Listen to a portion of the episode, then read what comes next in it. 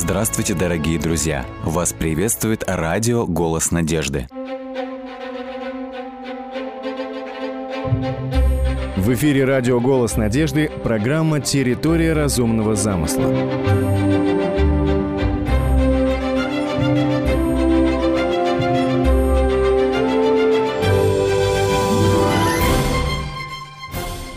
Библейское повествование о творении можно разделить на два цикла. Вначале Бог создал небо, то есть речь идет о космическом пространстве, о различных галактиках, о Солнечной системе, а затем в третий, в пятый и в шестой дни Он начинает творить уже непосредственно на Земле. Давайте обратимся именно к этому второму этапу творения.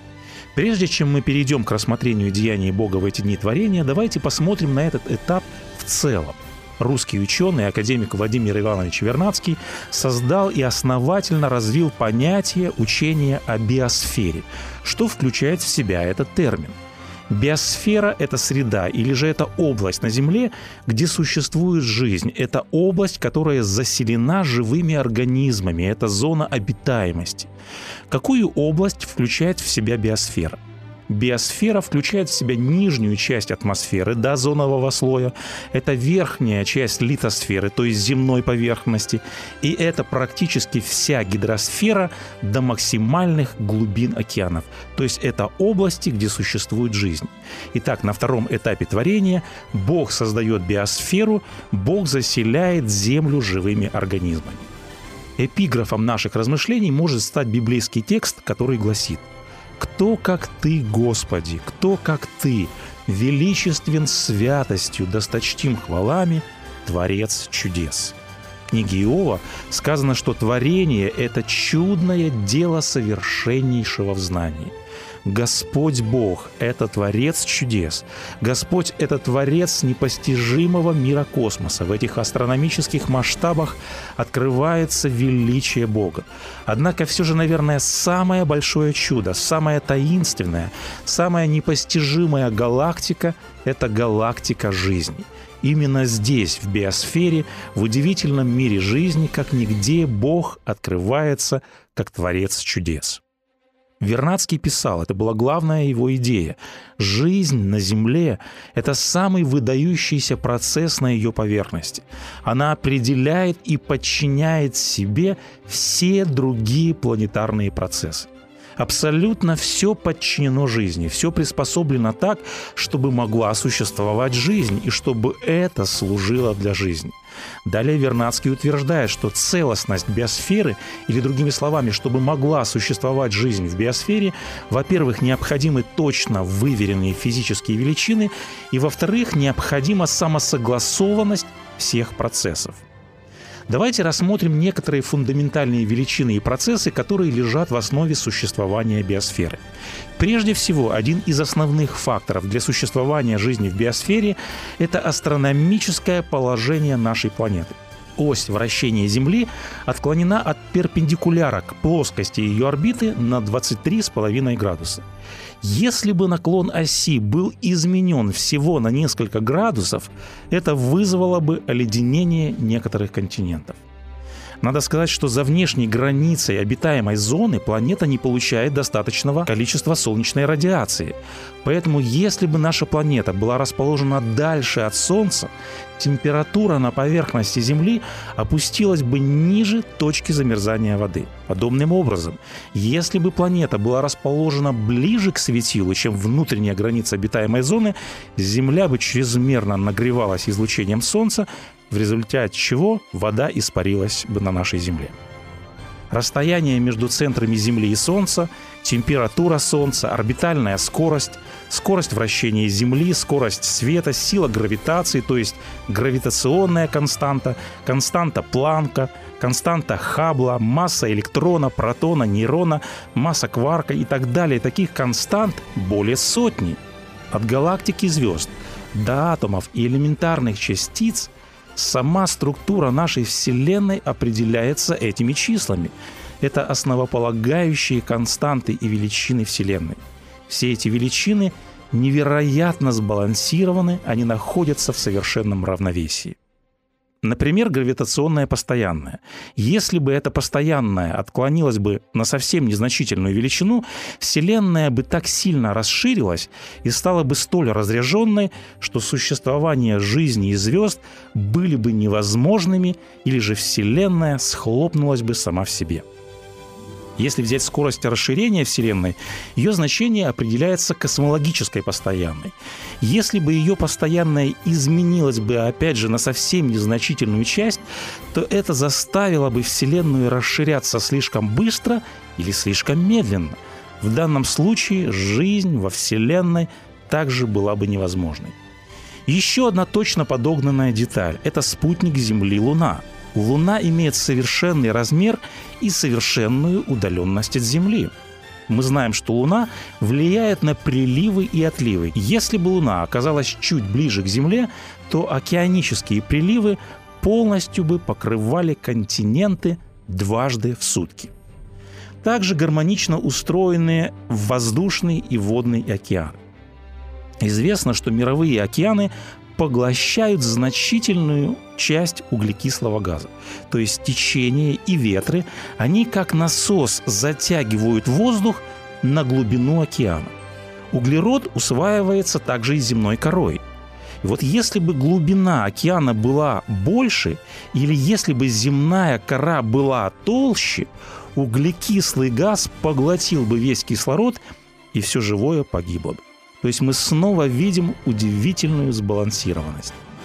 Еще один океан – это воздушный океан. Что такое атмосфера и какую она играет роль для поддержания жизни в биосфере?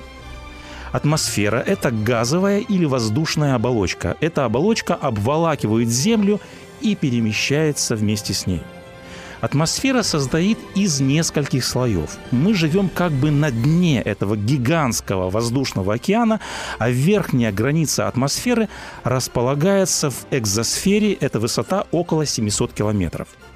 В чем заключается важнейшая функция атмосферы – Солнечная радиация, которую излучает Солнце, она губительна для жизни. Верхний слой термосфера находится на границе с космосом, поэтому этот слой встречает крайне опасные кратковолновые солнечные излучения и поглощает их. Однако высокие атмосферные слои, они не задерживают опасные для жизни рентген и некоторые ультрафиолетовые лучи. Так вот, в более нижнем слое, в стратосфере, находится так называемый озоновый слой или озоновый экран. Озоновый экран отражает эти лучи и защищает все живое в биосфере. Озоновый слой также играет роль своеобразной шубы Земли, которая защищает Землю от резких перепадов температур. Давайте посмотрим, что происходит в третьем слое атмосферы, который называется мезосфера – Каждые сутки, ежесуточно в атмосферу попадает миллионы метеоров. Метеорные тела входят в атмосферу на скорости 72 км в секунду. Размер этих метеоров может быть от нескольких граммов до 60 тонн. Если бы весь этот метеоритный материал, если бы эти глыбы на такой скорости ежедневно долетали бы беспрепятственно до поверхности Земли, что было бы? это была бы всемирная катастрофа. И вот какую роль играет атмосфера. Нижние слои атмосферы, они более плотные, поэтому когда метеоры на большой скорости входят в плотные слои атмосферы, происходит сильное трение, метеоры раскаляются и полностью сгорают они сгорают именно в мезосфере. И вот что важно, если бы атмосфера была немного тоньше и была бы менее плотная, тогда метеориты действительно могли бы долетать до поверхности Земли и вызывали бы разрушение и пожары. Мы видим, что из космоса исходит немало угроз, исходит немало опасностей. Поэтому мы можем сказать, что атмосфера – это своеобразный щит, это броня Земли. Господь Бог установил мощный щит, чтобы защитить жизнь в биосфере.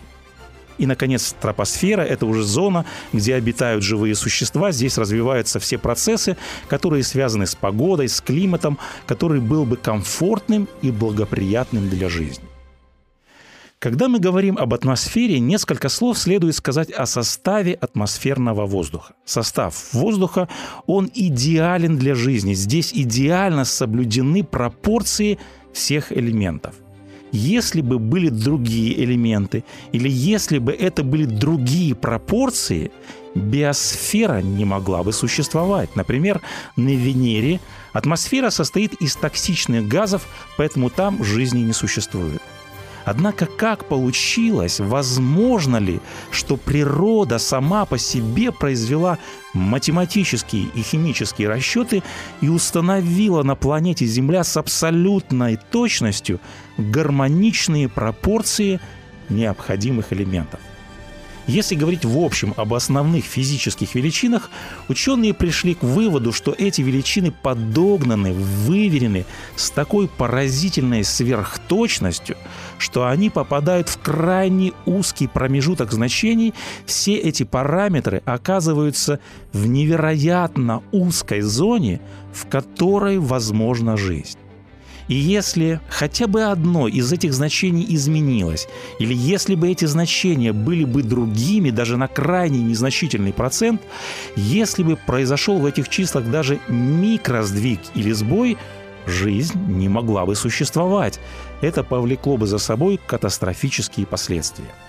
Мы видим, что жизнь возможна в очень узкой зоне. Ян Барбоур Американский физик как-то сказал, что космос и биосфера, похоже, балансируют на лезвии ножа. Вот этот феномен вызвал огромный интерес ученых. Они дали ему название антропный принцип от слова антропос – человек. То есть все в природе максимально приспособлено к жизни. Пророк Иеремия говорит о Боге. Он сотворил землю силою своей, утвердил вселенную мудростью своей и разумом своим распростер небеса.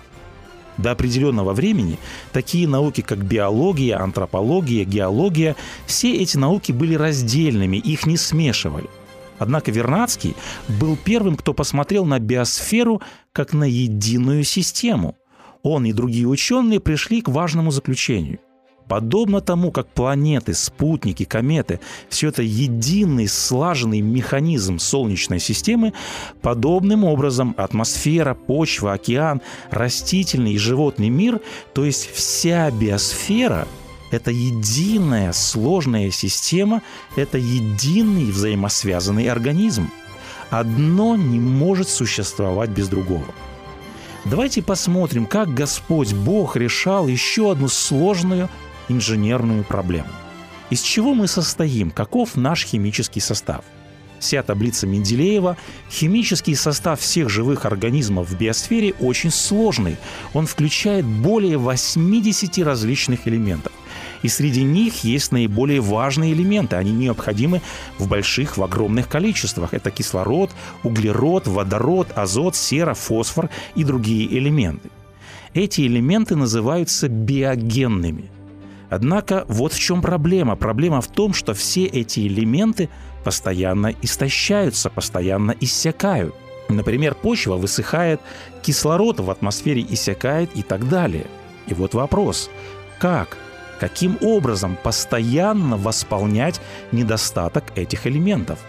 Какое решение нашел Господь Бог?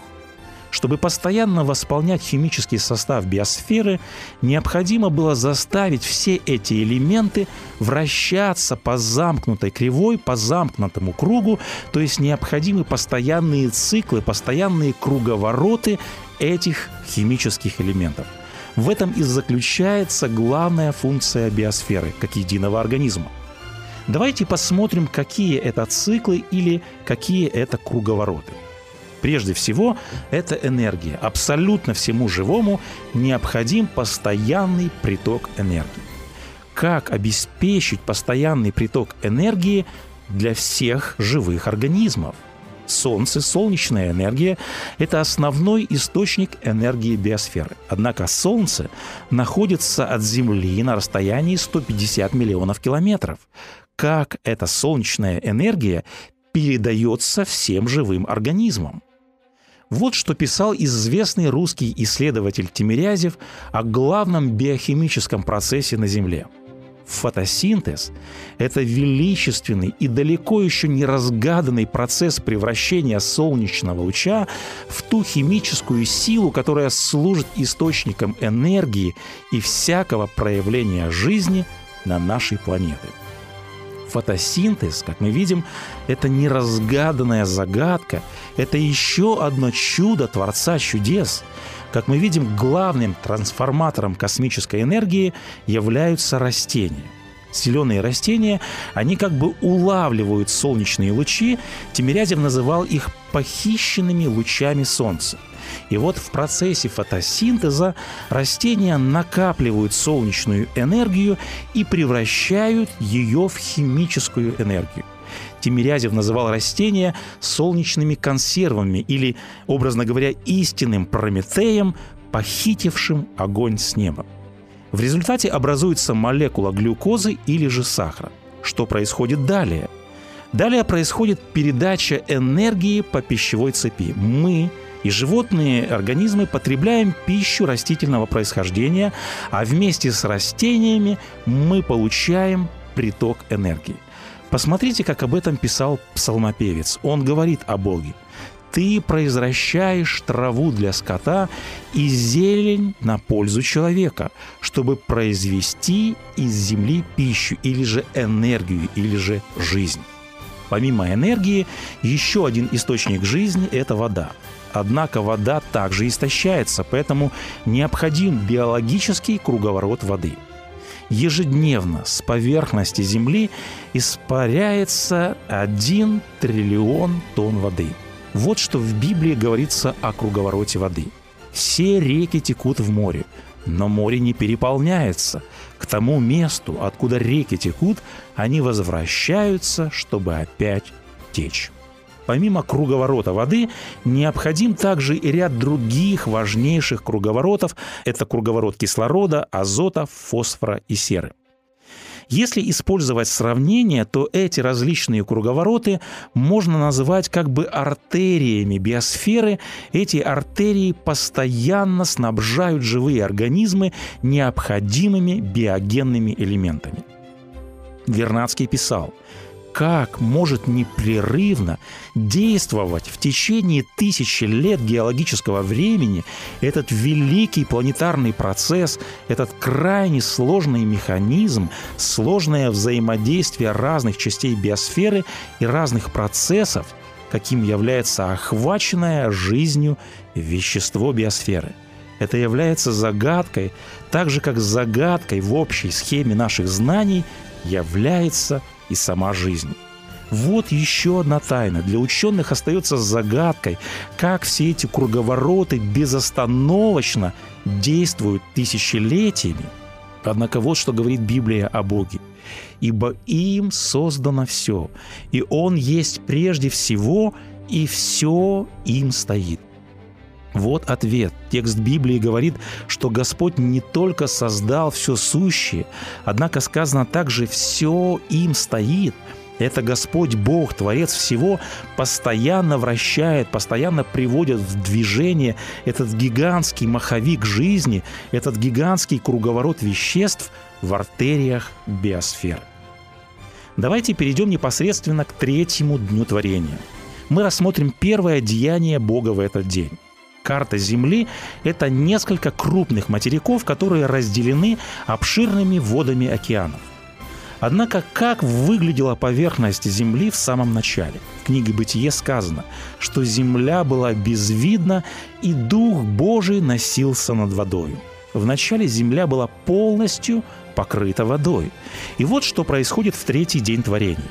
«И сказал Бог, да соберется вода, которая под небом в одно место, и да явится суша. И стало так.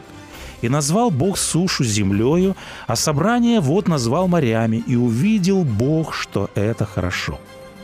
В данном тексте описано образование материков, а также гидросферы, то есть морей и океанов.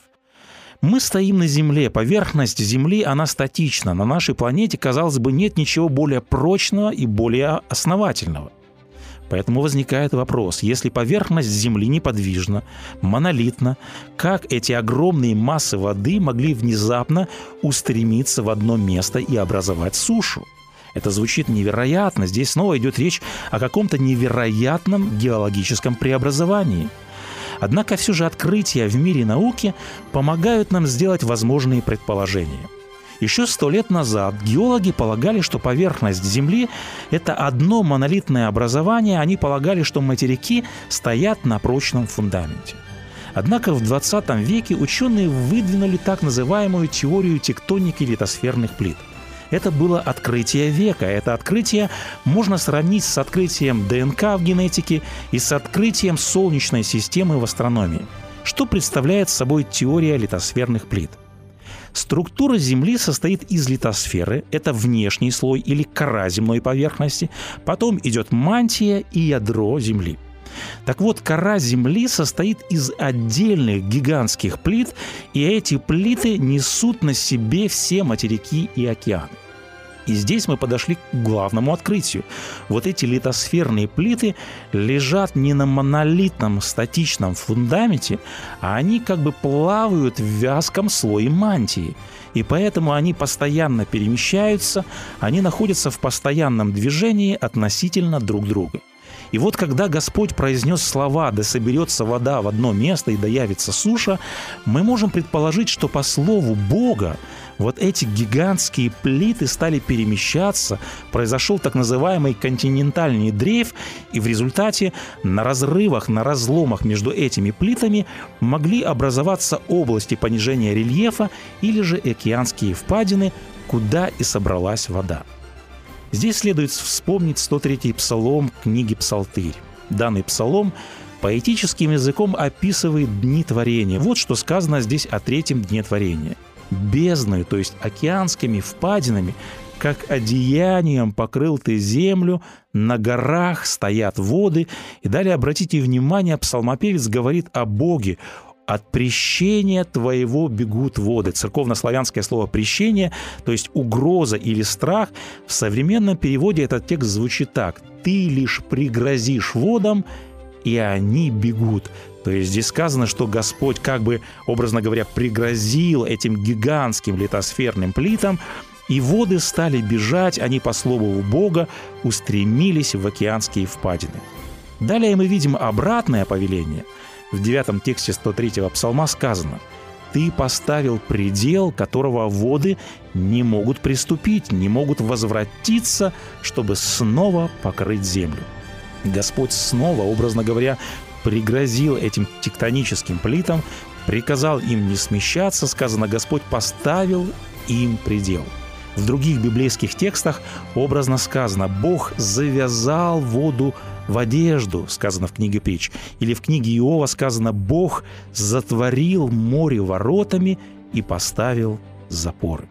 Космос, Солнце, океаны – это те стихии, перед которыми мы, люди, всегда испытываем страх, мы всегда испытываем беспомощность, бессилие. Однако Господь Бог, Творец чудес, обладает властью над космическим пространством. Он обладает властью над стихией огня. Он повелевает Солнцу восходить и излучать тепло. И вот в приведенных библейских текстах провозглашается, что Господь Бог обладает также властью и над стихией воды, он пригрозил водной стихии, и она собралась в океанские впадины. Псалмопевец однажды сказал, «Как многочисленны дела Твои, Господи! Все соделал Ты премудро, земля полна произведений Твоих. Ты дивно велик, Ты облечен славою и величием. Благослови, душа моя, Господа!» Он сотворил землю силою своей, утвердил вселенную мудростью своей и разумом своим распростер небеса.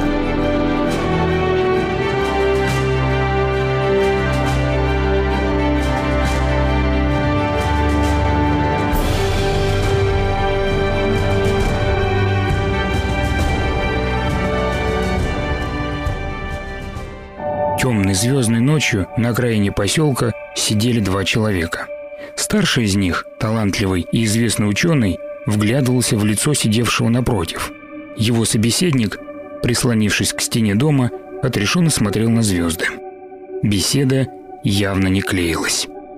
Он был вдвое моложе ученого и был выходцем из круга провинциальных строителей, слыл чудаком-одиночкой и рассказчиком древних легенд.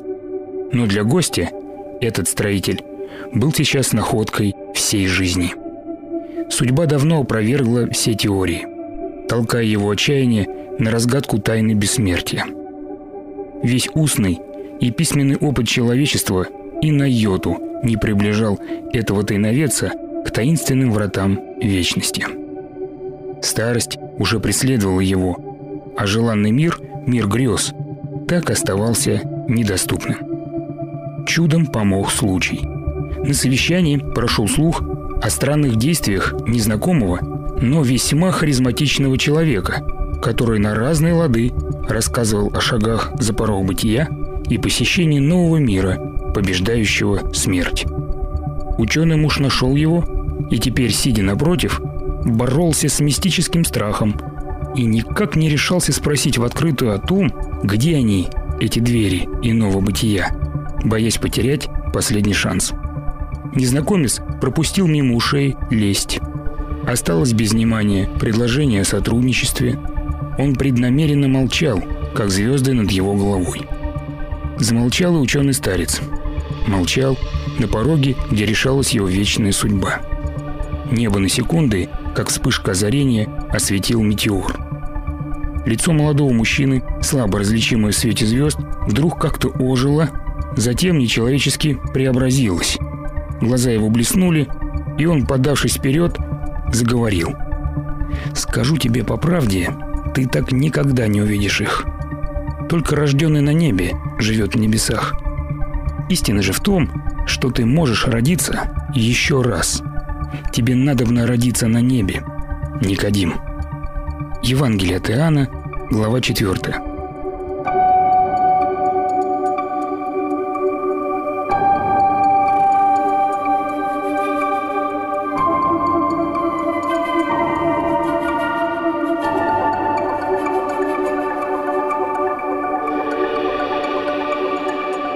С вами был Александр Медведков.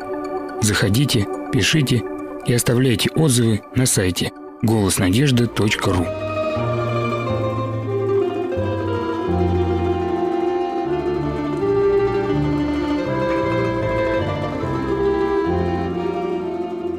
Дорогие друзья, вы можете оставить свои сообщения через WhatsApp и Viber по номеру плюс 7 915 688 7601 или позвонить нам на бесплатную линию, которая работает на территории Российской Федерации.